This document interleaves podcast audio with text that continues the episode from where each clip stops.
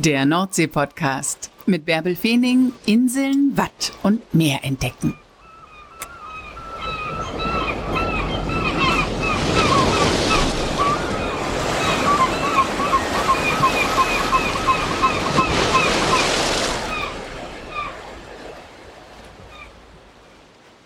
Moin und herzlich willkommen zur 124. Folge des Nordsee-Podcasts. Heute geht's auf die Hallig-Hoge. Dort lernen wir Hildegard Rugenstein kennen, die Hallig-Pastorin. Die ist im Januar 21 nach Hoge gezogen und der Umzug war wegen der Tide so knapp getaktet, dass sogar der Bofrostfahrer, der gerade auf der Hallig unterwegs war, seinen Kühlwagen stehen lassen hat und schnell mal eben die Kisten der Pastorin mit auf die Warft geschleppt hat. Aber das kann sie alles selbst viel besser erzählen und auch, wie es überhaupt dazu kam, dass sie sich nach 36 Jahren in Potsdam dazu entschieden hat, die Gemeinde auf der Hallig-Hoge zu übernehmen, wie sie sich ans Halligleben gewöhnt hat und für wen sie jetzt alles da ist. Denn eine Hallig-Pastorin hat ganz schön viel zu tun. Moin, Frau Rugenstein. Wann waren Sie denn zuletzt am Meer? Moin von Hallig-Hoge. Ich war vor 20 Minuten am Meer. Es ist Mittwochnachmittag. In drei Stunden, 18.07 Uhr, ist Hochwasser. Und es ist ja recht stürmisch an der Nordsee. Ne? Wie ist denn die derzeitige Situation auf der Hallig? Ja, wir haben den blöden Ostwind. Der ist nicht so nett. Der hat so einen leicht fiesen Zug und der drückt das Wasser weg. Das heißt, wir haben vor kurzem die Nachricht erhalten, dass morgen die einzige Fährverbindung, die wir haben, hin und zurück zum Festland im Winter, die wackelt. Also morgens kommt man hier wahrscheinlich noch weg, aber es ist ungewiss, ob man abends wiederkommt. Und das ist dann immer mit Aufregung verbunden. Aber die Hoger wissen das und wir lieben es und man muss sich darauf im Winter nur einstellen, dass die Pläne immer schnell mal geändert werden müssen. Das ist eben mhm. dieser blöde Ostwind. Und Sie wohnen auf der Kirchwarf, direkt neben der Kirche, ne? Genau. Ganz alleine im Pastorat. Also wir haben die Sturmwohnung auch noch, das haben ja alle HalligbewohnerInnen hier auf Roge. dass nach der großen Flut 62 wurden dann auf allen Warften die Häuser so neu gebaut, dass man ein Sturmzimmer hat. Also falls wir mal Land unter mit Sturm und Orkanböen haben, kann man sich in dieses eine Zimmer retten, falls einem irgendwie unheimlich wird oder es äh, wirklich unsicher sich anfühlt. Aber wenn dann Land unter ist und Sie leben ganz alleine oder mit Ihrem Mann zusammen auf der Kirchwarft im Pastorat, dann sind Sie auch wirklich nur zu zweit da, mitten im Meer. So fühlt es sich jedenfalls an, ne? Ja, ja. In, also im Januar war hier ein Land unter, da war ich gerade bei den Kindern und Enkelkindern unterwegs. Und mein Mann hat hier ganz alleine das erste Land untererlebt, so richtig doll. Ui. Ich hatte einen Kollegen, der wohnte in einer Ferienwohnung, der wollte hier Gottesdienst machen und der schickte mir ein Foto morgens. Hallo Hildegard, der Gottesdienst kann nicht stattfinden und dann war alles unter Wasser. Man sah, wie die Kirche war so ganz alleine, wie so eine verträumte Insel im Wasser lag. Er kam nicht rüber und es hätte ja auch sonst keiner kommen können. Also sowas gibt's auch. Und wie ging es Ihrem Mann da so alleine mitten im Meer? Sehr gut, der wollte ja hierher. Also das ist natürlich äh, für die, die es jetzt ähm, zum ersten Mal erleben, ist das immer sehr gewaltig. Aber ich höre es von Hogan auch, das mögen eigentlich alle immer wieder, wenn es ein normales Land unter ist, eine normale Sturmflut. Ne? Das ist mhm. einfach ein Naturschauspiel, das ist wunderschön, das ist beeindruckend bei Orkanböen und das habe ich dann ja im Februar erlebt. Wir hatten doch diesen Gedenktag, Hamburger Sturmflut, ne? Da gab es wieder einen Sturm und zwei Tage später waren diese Orkane. Die waren wirklich. Und da war ich dann hier, manche banken um mich, ach, ob die arme alte Pastorin das jetzt irgendwie aushält oder so, aber ich war völlig cool. Ich hab, weiß auch nicht warum. Äh, ich finde dann, wenn es ernst wird, finde ich immer alles sehr interessant. und ähm, dann habe ich, dann habe ich überlegt, ich habe ja auch diese NDR-Filmchen vorher gesehen, bevor ich hierher gezogen bin und dachte, wie war das in dem Nordstory-Filmchen? Das hat Katrin gemacht. Die wurde doch bei einem Land unter so schön begleitet vor mhm. Jahren. Ne?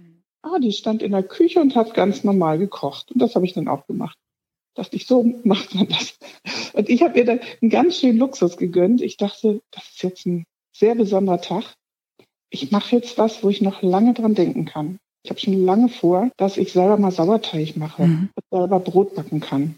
Und ich habe gesagt, das mache ich. Also ich habe jetzt bis heute ähm, habe ich immer noch diesen Ansatz, den ich jede Woche erneuere, von dem Sauerteig von, von der Orkanflut vom Februar. Sozusagen das Orkanbrot, was Sie dann immer noch backen. Ja, Also der Sauerteig, ja, ich mag das sehr gern. Das hat sowas sehr Natürliches, wenn der dann so blubbert und duftet, dieser Roggensauerteig. Und das Brot mag ich eben auch sehr gerne. Hält sich auch besser. Wie sinnlich. Klasse. Auch an so einem Tag so etwas zu machen. Toll. Äh, Sie haben gerade schon erwähnt, Sie sind noch gar nicht so lange auf der Hallig. Im Januar 21 sind Sie auf die Hallig gezogen als neue Halligpastore, nachdem die Kirche oder die Stelle fünf Jahre unbesetzt war. Ja, das war eine, eine himmlische Fügung, sag ich mal das hat sich so ergeben. Mein Mann war schon im Ruhestand, also wir sind ja nicht mehr die Jüngsten, aber wir haben ihn dann erstmal auch gut zu tun mit unseren alten Eltern und haben die noch bis zum Schluss begleitet. Und ich werde nie vergessen, meine Schwiegermutter ist 100 geworden, ja, und war ganz in der Nähe bei uns. Mein Mann hat sich rührend gekümmert und die sagte, sie war ganz fit im Kopf, dachte immer, ach Minjung, wenn ich dann nicht mehr bin, dann mach mal irgendwas Schönes für dich fahr doch mal nach Grönland. Und jetzt, als die Stelle frei wurde, habe ich gesagt, du, ja, deine Mutter hat schon gesagt, also in der Richtung sind wir schon. Ja. Also ich frage einfach mal, ob das nicht was wäre. Also ich hatte noch vier Jahre vor mir und ähm, das ist auch hier keine volle Stelle ähm, und ich kann gut reduzieren. Also ähm, wollen wir das nicht machen? Und mein Mann sagte sofort, ja, das machen wir. Dann habe ich mich beworben. War das in irgendeinem evangelischen Blättchen äh, ausgeschrieben oder wie haben Sie das mitgekriegt, dass auf Hallig-Hoge eine Pastorin oder ein Pastor gesucht wird? Ja, das, das ist eine witzige NDR-Geschichte. Also ich hatte nicht nur in Potsdam eine Gemeinde, sondern zusätzlich seit acht Jahren auch noch in Vorpommern, eine kleine Dorfgemeinde. Und da war ich einmal im Monat. Mhm ziemlich am Ende, also an der polnischen Grenze. Jetzt bin ich an der dänischen. und ich war da so ganz alleine im großen kalten Pfarrhaus und guck abends auf dem Handy auch nur mit schlechtem Internet, gucke ich so Abendschau, ganz gemütlich und dachte, ach, ich schalte mal um, was in Schleswig-Holstein los ist, weil meine Schwester hier wohnt. Und da kommt dieses Filmchen, drei Minuten Abendschau, 19.30 Uhr, 20 Uhr. Mhm kommt das Filmchen Pastor dringend gesucht. Und diese malerische Halle hier und dann äh, vom, Kirchenrat die Leute geredet und Gertrude von heute, hier Predikantin, äh, ganz viel gemacht hat, die sagt, ja, sie will jetzt aber ein bisschen weniger machen, wir brauchen jetzt einen richtigen Pastor. Und ich war völlig wie vom Blitz getroffen. Ich sag, ja, das ist, das ist es. Weil ähm, die Stelle wurde auch gleich so beschrieben, die ist schon sehr speziell. Ähm, die besteht eigentlich aus drei verschiedenen Gemeinden, alle hier vor Ort. Und zwar die Ortsgemeinde, das sind aber so wenige zahlenmäßig, dass das eigentlich gar keine Fahrstelle mehr mhm. ergibt. Mhm. Und dann diese hunderte, tausende Übernachtungsgäste, äh, von denen auch sehr viele sehr regelmäßig kommen. So Urlaubsseelsorge sozusagen dann. Die, ja, und die kommen immer wieder. Also dann weiß ich schon, ähm, dann und dann kommt Ulrike und die macht gerne auch mal eine Schriftlesung und Jetzt kommt die andere Ulrike, die kann Orgel spielen. Das macht die seit Jahren in ihrem Urlaub. Und dann haben wir zu Totensonntag und ersten Advent haben wir immer wunderschöne Orgelmusik, mhm. weil immer Ulrike dann Urlaub macht. Also das ist irgendwie auch schon eine ansprechbare, mitmachende Gemeinde. Und dann die allergrößte Gemeinde zahlenmäßig sind die Tagestouristen in der Saison. Das waren in 90er Jahren 90.000, äh, jetzt nicht mehr ganz so, 60.000 vielleicht, aber im Sommer flutet hier. Mhm. Und das kannte ich aus Potsdam. Äh, ich habe da ja in der Innenstadt gearbeitet, auch mit Touristen aus aller Welt und sehr viel Trubel, auch dieses Gefühl, dass die Touristen sehr neugierig sind, wie man wohnt, wenn man im Altbau wohnt und so. Das kannte ich alles aus Potsdam. Und dann kannte ich durch meine Gemeinde in Vorpommern kannte ich aber auch das ganz andere, dieser hohe Himmel, die Weite, die andere Kommunikation, man redet nicht so viel, man, man lässt sich auch anders in Ruhe, äh, man kommt zu, wenn man da ist, ist man da, ist man ganz präsent. Aber es wird nicht so viel rumdiskutiert wie in der Stadt. Mhm. Und dadurch hatte ich sehr gute Voraussetzungen, weil ich eigentlich in zwei Gemeinden das hatte, was ich jetzt hier in einer Gemeinde habe. und habe mich entsprechend beworben. Und Sie hatten Lust auf Veränderung oder sind Sie so ein spontaner Typ, dass Sie sagen, ja, das ist es und das machen wir jetzt einfach? Ich meine, Sie waren lange, lange Zeit in Potsdam gewesen, ne? Ja. Wie viele Jahre? 36 Jahre. Also es war meine einzige Stelle. 36 Jahre. Und dann sagen Sie von Potsdam, vom großen Potsdam auf die kleine Hallig. Waren Sie jemals zuvor auf einer Hallig gewesen? Nein, aber ich habe über zehn Jahre auf Amrum Kinder- und Jugendfreizeiten gemacht. Okay. Und äh, wir haben auch immer Urlaub gemacht, mehr auf der Insel Rügen, aber immer im November, so wenn es ganz dunkel und grau ist und alle Gaststätten geschlossen mhm. haben. Das ist immer so unsere Urlaubszeit gewesen. Also da wussten mein Mann und ich sofort, dass wir von der Natur her die Einsamkeit und das Raue, das lieben wir. Das schon immer. Okay, ja. Und über den Trubel haben wir auch gut ausgehalten. Das kann man dann irgendwann. Mhm. Okay, also von daher hatten Sie die richtigen Voraussetzungen und fühlten sich gut vorbereitet für das, was auf der Hallig auf Sie zukommt. Und äh, das Bewerbungsverfahren war wahrscheinlich einfach. Sie wurden wahrscheinlich mit offenen Armen begrüßt, ne? dass endlich jemand kommt, der auf die Hallig will und zwar mit Leib und Seele dahin will. Jein, jein. Oh. Also ich habe einen Tag später sofort hier angerufen ja. und habe gefragt, bin ich jetzt schon die Hundertste, die anruft, weil ich so fasziniert war von dem besonderen Ort. Und dann hieß es, nee, gar nicht. Ähm, ich war die Erste. Und dann, äh, die Stelle war noch gar nicht im Amtsblatt erschienen. Das kam dann erst ähm, ein paar Wochen später, aber dann habe ich mich sofort beworben. Und dann haben sich eben doch mehrere Leute beworben. Und dann gab es noch ein Bischofsgespräch. Das war nämlich nicht Gemeindewahl, sondern Bischofsbesetzung. Und dann äh, hieß es sogar nein, da gab es noch einen anderen Bewerber von außerhalb. Und dann hat mich der Bischof angerufen und gesagt, ja, Sie haben den anderen Bewerber genommen. Aber es lag nicht an meinem Gespräch, das war sehr gut. Es lag nicht an mir, Ach, sondern ja. keine Ahnung, wer andere. Ich hatte auch Zeitdruck gemacht. Ich habe dann gesagt, ich will jetzt wissen, ob ich zu Weihnachten noch in meiner alten Gemeinde bin oder schon woanders. Mhm. wir waren ja auf dem Absprung eigentlich. Und dann habe ich noch gesagt, ähm, aber ich warte noch ein paar Tage. Es gab ja, schon einige Fehlstarts. Das wusste ich hier, weil ich ja schon Kontakt zu Hallig hatte. Ne? Und dann sind vier Tage vergangen und der Bischof rief an, ganz betrittst und Sie können sich's gut überlegen und vielleicht sind Sie jetzt ja auch nicht so gut gestimmt auf uns, aber jetzt fragte er nochmal, weil der andere abgesprungen ist. Ach nein. Also es war wirklich eine, eine Berg- und Talfahrt, die Bewerbung. Und dann ging es gleich weiter, dann musste die Präsentation erfolgen. Das geht eben im Winter nur donnerstags, dass man vom Festland aus hin und zurück kommt. Da musste die Pröbstin ja dabei sein. Und dann, äh, auch der Gottesdienst konnte nicht um, am Sonntag um 10 sein, sondern am Donnerstag um 12 Uhr. Das richtet sich eben hier nach der Tide. Ne? Super. Nur Donnerstags ist die Fähre und dann je nach Tide, ja. Ja, und dann gab es ein Gespräch mit dem Kirchgemeinderat und dann, ja, ja, und dann wurde ich einstimmig gewählt und dann sagte die Bürgermeisterin, ähm, ja, wann wollen Sie denn anfangen? Und ich sage, ja, ich will auf jeden Fall zum Weltgebetstag schon hier arbeiten, weil das im 21 war der Weltgebetstag Vanuatu. Das ist eine Südseeinsel, die vom Anstieg des Meeresspiegels ähm, existenziell richtig doll bedroht ist. Mhm. Und die ganze Weltchristenheit, die Weltgebetstag macht, die haben an Vanuatu gedacht. Und da sage ich, das möchte ich auf Roge erleben. Weil mein Slogan war, wir sind das deutsche Vanuatu. Mhm. Also wir wissen ja, worum es mhm. geht. Und ähm, deswegen wollte ich am 1. Februar auch wirklich anfangen. Und dann sagten hier die Hoger, ja, dann müssen sie aber vor Weihnachten schon umziehen. Und die Bewerbung war am 26. November. okay. Ja, weil ab Januar fährt keine Autofähre mehr. Ach so, deshalb. Wenn wir Möbel äh, irgendwie hier reinkriegen wollen in diese kleine Dienstwohnung, dann müssen wir das vor Weihnachten schaffen. Das war ja dann sportlich, ne?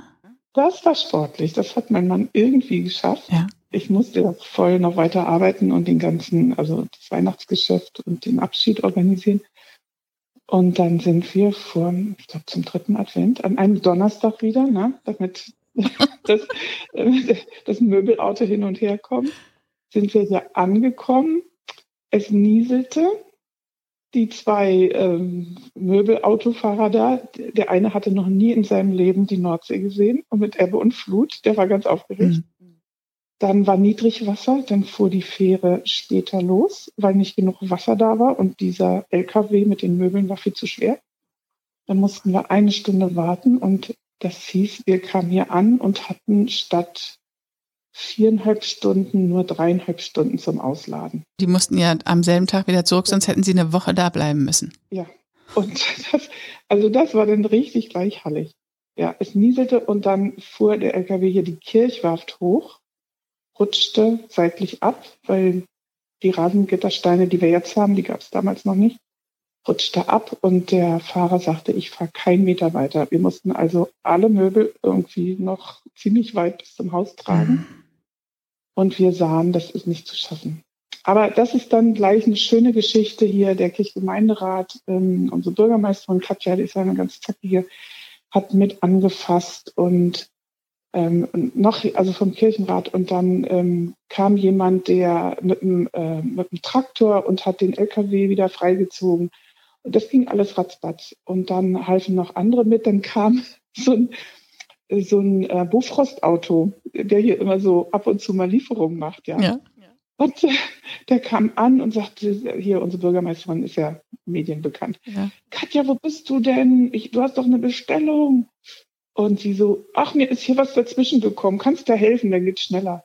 Und dann hat der mitgeholfen. Nein. Der hat mitgemacht. ja, das war total witzig. Und dann rief Katja eben beim WDR an, bei den Fähren und hat dafür gesorgt, dass eine andere Fähre irgendwie einen Umweg fährt, eine Rückfähre, damit, ähm, damit die, dieser Umzug überhaupt passieren kann. Jedenfalls waren wir dann zum Sonnenuntergang doch ganz gut fertig geworden. Und äh, mein Mann sagte zu dem Bofast, na, du hast doch hier eine Pizza noch und ein bisschen Weißwein. Und dann haben wir hier ein herrliches Fest gefeiert mit ganz viel Tiefkühlpizzen und Weißwein. Was für ein Erlebnis. Auch für den Bofrostmann, der wird sich auch immer daran erinnern, ne? Ja, das war echt schön. Das war richtig hallig gleich. Und dann haben wir unsere Möbel hier nur abgestellt, haben auf Matratzen geschlafen und waren dann nochmal in Potsdam und dann ging es am 1. Februar. Dann, da sind wir nur mit Reisekoffern gekommen. Eieieiei, was für ein Start. Und wie war denn, ähm, als, als Sie dann wirklich da waren, als Sie mit Ihren Köfferchen eingetroffen waren oder mit Ihren Koffern eingetroffen waren und Sie dann das erste Mal eine raue Nordsee auf Ihrer Warft erlebt haben, ein erstes Land unter, die erste Sturmflut. Wie, wie hat sich das dann angefühlt? In dem Winter war noch so eine richtig dolle Sturmflut. Nee, nur so ein bisschen immer. Mhm. Dass mal eben die Westerwarft abgeschnitten ist oder dass man vielleicht ein paar Stunden nicht zum, zur Hanswarf, zum Edeka kommt. Das ist aber jetzt, das sind wirklich immer nur kurze Zeiten. Das ist noch keine richtige Sturmflut. Ähm, was wir hatten, war aber gleich im Februar, war so Packeis, richtig, äh, auch so Ostwind, sehr kalt. Ein unglaubliches Naturschauspiel, wenn die Eisschollen so scheppern, ineinander klirren und am Fähranleger vorbeiziehen, dann fuhr auch kein Schiff mehr. Mhm. Äh, die konnten weder in Schlüpfziel ablegen noch bei uns anlegen. Das ging alles gar nicht.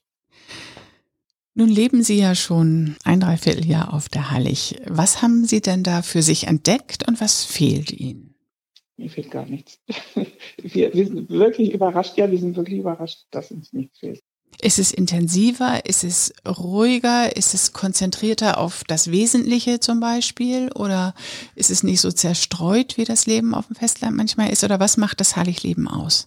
Also, dass wir hier keine Reizüberflutung von dem ganzen Müll haben. Ich habe den letzten Podcast gehört, ne, mit dem Müllmann da von den ostfriesischen ja. Inseln. Da dachte ich, genau, das ist, was ich hier neu gelernt habe, was, glaube ich, jeder, der Campingurlaub macht, lernt, äh, dass man im Alltag bewusster mit seinem eigenen Müll umgeht. Denn ich sehe ja hier, wie viel Müll ich produziere und in der Stadt, ja, dann habe ich eben eine größere Tonne bestellt und äh, das war irgendwie kein Thema. Mhm. Ähm, auch wenn ich sehr nachhaltig denke und mein Haushalt mehr plastikbefreit sein will und so. Das mache ich schon alles. Aber hier kriege ich es direkter mit, dass den ganzen Müll, den ich produziere, der muss dann ja wieder zurück ans Festland. Mhm. Also wenn ich mir jetzt hier endlos Pappkartons schicken lasse, das geht ja. Ja, wir, wir können ja übers Internet hier alles bestellen, was wir wollen. Aber die Pappen müssen wir dann irgendwie dann auch wieder wegkriegen, mhm. ja. Und das finde ich sehr heilsam. Das finde ich sehr, sehr gut. Und dann sage ich wiederum als Pastorin, ja, und dann habe ich natürlich mit seelischem Müll zu tun, bei mir, aber auch bei allen anderen Menschen. Die Urlauber lassen hier ihren seelischen Müll. Mhm. Ähm, und dafür muss Zeit und Platz sein. Und das ist das Schöne hier, dass eigentlich alle Menschen eingeladen sind, hier anders zur Besinnung zu kommen. Das finde ich sehr schön. Und das klappt, weil man den Alltag hinter sich lässt, wenn man am Meer ist oder wenn man auf einer Insel oder auf einer Hallig ist, ne? Und, und sich da auch nochmal auf das äh, konzentrieren kann, was eigentlich wichtig ist oder unwichtig ist oder auf seine Werte konzentrieren kann. Ich glaube, die Lotte Hansen, die schreibt doch so schöne Bücher hier über die Gegend, ne? Und jetzt das dritte Grad äh, hier zur See. Ich meine, hat sie auch gesagt in so einem Interview, alle lieben das Meer. Warum eigentlich? Obwohl das Meer ja lebensgefährlich ist. Mhm. Also man weiß nicht so richtig warum. Ähm, also da finde ich, man, man wird hier auf eine gesunde Art demütig, also angemessen demütig, ohne dass man gedemütigt ist. Mhm. Ja, also die Menschen sind hier sehr stolz und sehr, was ich sehr gut finde, sehr hoch eigenverantwortlich. Hier wird nicht rumgejammert. Finde ich gut im Vergleich zur Großstadt. Also jeder, der hier ist, der will hier auch sein und weiß, dass er eigenverantwortlich ist. Von den Einheimischen meinen Sie oder von den Urlaubern? Hm, ich glaube sogar, das steckt an auf die Urlauber. Mhm. Ja, also die Einheimischen sowieso. Man ist so vielleicht auch alleine den direkter den Naturgewalten ausgesetzt und muss sich selbst gut organisieren. Das ist aber eher so ein Training, so ein Resilienztraining oder so. Bleiben wir noch mal kurz bei den Einheimischen. Wie war das denn, als Sie neu waren auf der Hallig? Sind Sie da erst von Warft zu Warft gegangen, haben sich überall vorgestellt oder kommen die einfach alle zur Kirchwarft dann, wenn eine neue Pastorin da ist? Oder wie haben Sie Kontakt zu den Hallig-Lü bekommen? Das war ja im Winter und Corona. Ach du meine ja, Güte, genau. Und alles noch, ja. Ähm, das hat es einerseits viel schwerer gemacht, andererseits auch viel leichter, weil gar nicht so viel los war ähm, oder weil die Kommunikation klar begrenzt war. Ja? Mhm. Ähm, ich habe relativ schnell einen Brief geschrieben und an, auf alle Warften gebracht, per Hand. Das weiß ich noch. Oh, das war schlimm. Im Februar bei Glatteis mhm. über die Warften. Mhm. Oh. Und da, da habe ich mich so auf den Frühling gefreut, weil ich noch gar nicht durchgesehen habe, wo immer die Hauseingänge sind. Ja? Mhm. Ähm, das war schwierig. Aber habe dann auch angeboten, wer keine Angst hat wegen Corona-Ansteckung, kann mich gerne einladen, auch vielleicht in die Veranda, wo mehr Luft ist. Ähm, ansonsten sehen wir uns in der Kirche, wer will. Da ist ja ein bisschen mehr Platz. Und dann vor allen Dingen in kleinen Gruppen. Und dann war es so, dass, ähm, ach, das ist jetzt auch so eine traurig schöne Geschichte, dass eine Frau, die ähm, hatte hier die Flüchtlingsfamilie ähm, sehr nett begleitet, wie eine Art Patentante. Und die schlenderte hier immer so um Kirchwaft rum. Wir trafen uns im Februar bei Sonnenschein, haben 20 Minuten mindestens geplaudert, mir alles erzählt, was ihr wichtig ist. Und dann kriegte die einen Herzinfarkt, war, musste mit einem Hubschrauber abgeholt werden und sollte dann zur Reha. Und ich musste am Sonntagmorgen in meinem ersten Gottesdienst abkündigen, Bärbel ist gestorben. Nein. Und oh, das ging mir schon ganz schön unter die Haut. Also wir standen auf der einen Seite vom Pastorat, so 30 Meter Luftlinie entfernt, im Sonnenschein vor kurzem noch, ja. Mhm. Und drei Wochen später, zehn Meter vor dem Pastorat, ist ja direkt der Friedhof. Mhm. Das war hart. Und das ist wieder jetzt, ich liebe ja meinen Beruf, weil man mit allen Altersstufen zu tun hat und mit allen Armuts- und Reichtumsstufen zu tun hat. Also man kommt irgendwie so quer durch alle menschlichen Möglichkeiten. Was ich hier auf Hoge richtig, richtig gut finde, hier hat man die alten Beerdigungstraditionen aufrechterhalten. Das heißt, wenn ein Mensch stirbt, die meisten sterben doch am Festland, dann wird das mündlich von zwei Jugendlichen rundgesagt. Die gehen von Haus zu Haus an einem Nachmittag, zu zweit immer unbedingt, und lesen brav irgendwie einen Zettel ab, XY, da, da, da, so ist dann und dann ähm, Hospiz oder im Krankenhaus gestorben, die Beerdigung wird nächste Woche so und so sein. Ui. Und dieses Gefühl am Abend haben es alle, obwohl über das Handy wussten es schon alle, ja, aber das mündliche Weitersagen ist nochmal was anderes. Ja, und auch, dass es Jugendliche machen. Die werden damit groß und wissen, irgendwann werden sie gefragt. Die, machen das freiwillig, aber die Kinder wissen schon, irgendwann bin ich so alt, dass ich gefragt werde. Und irgendwann kann ich da mitlaufen. Ja, erstmal läuft man einmal mit und erlebt das mit und irgendwann ist man selber derjenige, der die Ansage macht von Menschen, die man alle kannte. Hier kennt ja jeder jeden. Da kriege ich Gänsehaut, wenn Sie das erzählen. Das ist was anderes als eine Nachricht in einer WhatsApp-Gruppe oder so, sondern da gehen Menschen rum und. Und wenn dann der Sarg vom Festland kommt, der kommt ja mit einer normalen Fähre dann, mhm. also im Sommer dann auch mit Touristen einfach. Ähm, und dann kommen von allen Warften kommen HalligbewohnerInnen dahin, egal ob die jetzt dicke befreundet waren oder nicht. So dann befreundet ist man ja auch nicht. Mhm. Also das äh, ist hier schon eine spannende Sozialgemeinschaft. Aber das ist so ein, also für mich äh, fühlt sich das so an wie so ein solidarisches Gefühl von wir Hallig-Leute, ja. Mhm. Ach, übrigens, wenn ein Kind geboren wird, was ja viel zu selten passiert hier, was hierher gehört, ne, dann wird auch mündlich rund gesagt. Ah. Das heißt, vom ersten bis zum letzten Atemzug ist ein Hallig-Leben was Besonderes irgendwie, ja. Mhm. Das wird dann rund gesagt. So, und jetzt nochmal zurück zur Beerdigung. Wenn der Sarg kommt, dann kommen eben, ja, Das ist meistens mittags. Die, die jetzt nicht arbeiten müssen, also da kommen so 30, 40, manchmal noch mehr Leute zum Fähranleger. Und die zwei Jugendlichen kriegen dann auch schulfrei. Die gehen mit großen Kerzen vorne weg. Dann kommt der Sarg, Pastor, Pastorin, die Trauerfamilie und dann kommt dann ein richtig langer Trauerzug. Und der geht vom Fähranleger, ein Kilometer ist das, an der Backenswaft vorbei zur Kirchwaft. Von Backenswaft an läuten die Glocken. Und dann geht man da so am Wasser lang. Das ist malerisch und sehr ergreifend. Finde ich ganz, ganz schön. Also es gibt hier keine kleinen Beerdigungen. Das ist immer ein Ereignis. Ja, das ist ein ganz besonderes letzte Ehre erweisen, oder? Ja, das ist sehr tröstlich. Mhm. Und die Kinder sind eben auch von klein auf an Friedhof gewöhnt. Ähm, das, der spielt ja auch eine große Rolle. Ist ein, ja, wenn ich das so sagen kann, ist ein ziemlich lebendiger Friedhof. Ich finde auch, es ist ein ganzheitlicherer Umgang damit. Also, dass der Tod zum Leben dazugehört. Das äh, lernen Hallig-Kinder, Hallig-Jugendliche, so wie Sie das erzählen, ja sofort. Mhm. Welche Stadtkinder haben, haben so eine intensive Erfahrung? Ja, dazu gehört auch, also bei alten Leuten, dass die Schulkinder gehen ähm, zu großen Geburtstagen ab, oder ab 90 sowieso, gehen dann zusammen da singen und so. Das wird auch noch gemacht. Das ist toll, wie hier die Schule und die ähm, Kirche dann auch zusammenarbeiten. Und der eine Weltschrank, also wir haben ja so ein paar Sachen, die auf mehrere Warften verteilt sind. So der faire Handel, das machen wir auch. Das ist ein ganz modernes Thema. Mhm. Ähm, dass so verschiedene Player, sagt man, ne, hier ganz gut zusammenarbeiten. Mit der Hallig-Lehrerin habe ich auch schon mal ganz zu Anfang eine Folge gemacht. Das war auch sehr spannend, die mhm. von den vielen, vielen Fächern und von den vielen, vielen Jahrgängen erzählt hat, die sie da zeitgleich unterrichten muss. Lassen Sie uns noch kurz auf die besondere Halligkirche zu sprechen kommen. Ich erinnere mich noch gut, dass die gar keinen normalen Fußboden hat, sondern dass der Boden aus Muscheln und Sand besteht. Und das hat auch einen ganz besonderen Grund. Ne? Ja, also unser Kirchlein ist wirklich was sehr, sehr Besonderes. Ich mache auch zu gern Kirchenführung und bin da auch gerne drin. Die Kirche ist, äh, hatte diese besondere Geschichte, dass 1634 war die große Sturmflut, die Nordfriesland so zerrissen hat.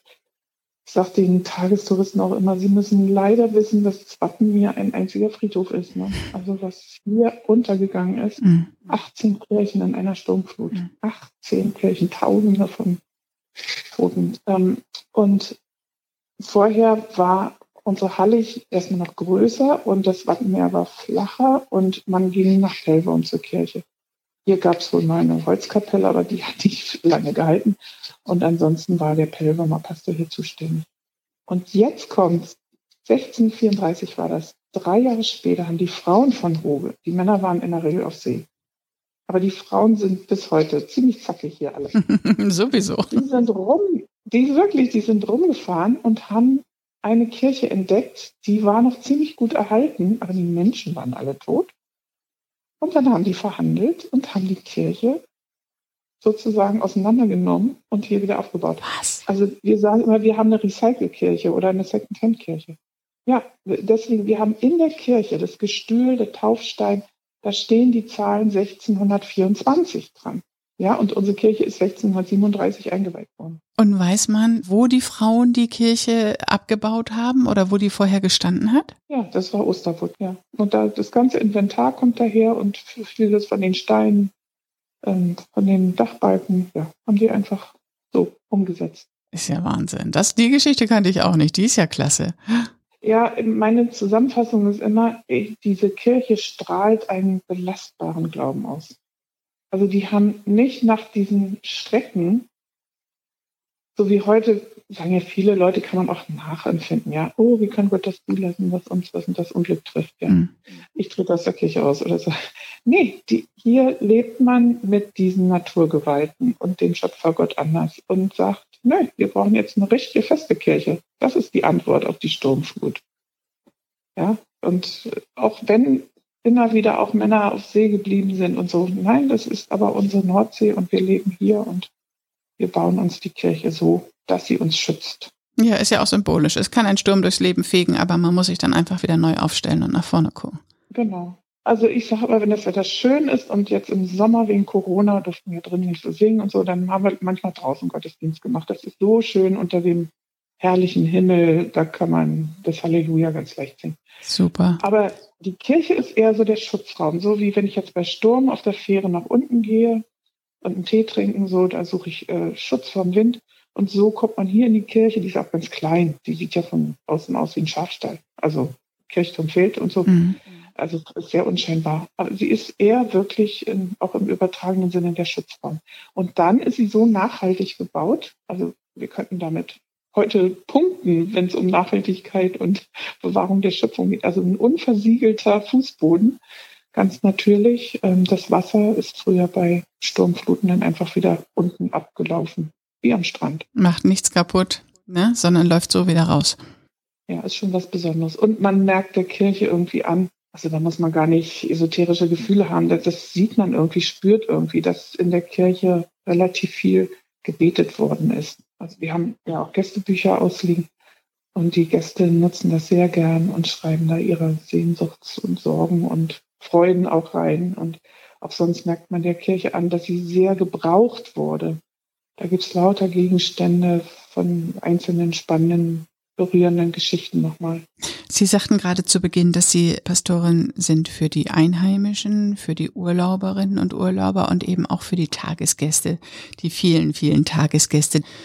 Äh, die Kirchwarf ist garantiert ein Ziel. Sind Sie dann einfach da? Sind Sie Ansprechpartnerin für die Gäste oder äh, wie arbeiten Sie mit den Tagesgästen? Kommen die gezielt zu Ihnen? Ganz unterschiedlich. Also als ich hier das allein gemacht habe in der ersten Saison, da hatten wir noch keinen Mitarbeiter.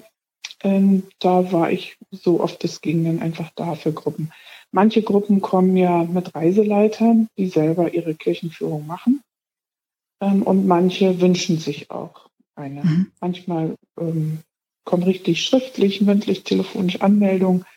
Die kommen dann aus einer bestimmten Ecke und das sind dann nicht nur touristische Reisegruppen, sondern irgendwie so inhaltliche Reisegruppen und die wollen dann vielleicht auch eine Andacht, also noch ein bisschen mehr hören. Dann muss ich die Kirche äh, eben auch mal eine Stunde sperren und sagen, so, das ist jetzt hier eine spezielle Anmeldung. Schulklassen haben wir sehr viel. Äh, das größte war mal eine Waldorfschule, drei Schulklassen äh, auf einmal, 75 Kinder mit fünf Erwachsenen. Ui. Puh, aber ich habe, weil die Geschichten der Kirche so spannend sind, die Kinder waren achte Klasse, die waren 40 Minuten lang ruhig. Wow. da haben Sie ja, ja echt spannende Sachen zu erzählen dann, ja. Ja, ja, es ist so. Mhm. Das, das ist faszinierende, schöne, irgendwie auch alltägliche Kirche, aber in der Alltäglichkeit oder in der Belastbarkeit auch so was Besonderes. Was war für Sie die größte Herausforderung in Ihrem Hallig-Leben, in Ihrem neuen Zuhause? Sei es bei der Arbeit, sei es privat? Bei der Arbeit gar nichts, privat auch nicht. Bei meinem Hobby. Was ist denn Ihr Hobby? Segeln. Ich habe keinen Führerschein, ich habe nur einen Segelschein. Und wir haben uns ähm, im zweiten Sommer, mein Mann und ich sind jetzt 40 Jahre verheiratet und ich habe gesagt, wir haben uns auf dem Y kennengelernt, ähm, an der Havel.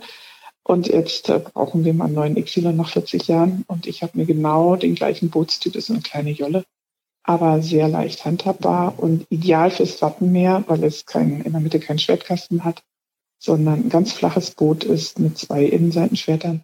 Also Wattenmeer perfekt. Mhm. Und das haben wir uns gegönnt. Liegt hier im Seglerhafen. Und dann mit Ebbe und Flut und den Strömungen umzugehen, das war für mich das Neueste und Schwierigste bisher. Also man hat gar nicht so viel Zeit zum Segeln, man muss das ganz genau abpassen mit der Tide. Ja. Und natürlich den Windstärken. Also ich bin ja nur eine Großmutter und bin jetzt nicht mehr so sportlich. Ähm, also ich muss immer abwarten, bis Oma-Wind ist. ist also okay, welche Windstärke ist Oma-Wind? Drei, vier oder? Na, zwei, drei okay. ist Oma-Wind und ab vier würde ich mir immer jemanden mitnehmen, würde ich es nicht allein machen. Mhm. Äh, aber hier glücklicherweise der neue Halligkaufmann, der ist fast genauso lange wie wir hier, der kennt auch diese Bootsklasse und ähm, der ist mein liebster Sportfreund, den kann ich alles fragen und der kommt dann auch mal mitsegeln und das hört sich so gut an, als wenn Sie da angekommen sind, wo Sie hingehören. Ja, ja, wir fühlen uns auch so. Wir haben es auch keine Sekunde bereut. Das ist wunderschön hier. Super. Frau Rugenstein, danke, dass Sie uns mit auf die Hallig genommen haben und so besondere Sachen erzählt haben. Gerne. Kommen Sie gerne mal her. Ja, garantiert. Das war die heutige Podcast-Folge. Halligen sind übrigens auch im Winter attraktive Reiseziele und mit etwas Glück erwischt ihr dort ein Land unter. Und wenn das zurzeit nicht geht, dann hört ihr einfach den Nordsee-Podcast. Da gibt es die ein oder andere Folge vom Land unter auf den verschiedenen Halligen und wir werden in diesem Jahr noch neue produzieren. Wo auch immer ihr zuhört, ich freue mich drauf, wenn ihr nächste Woche wieder mit mir ans Meer kommt. Liebe Grüße.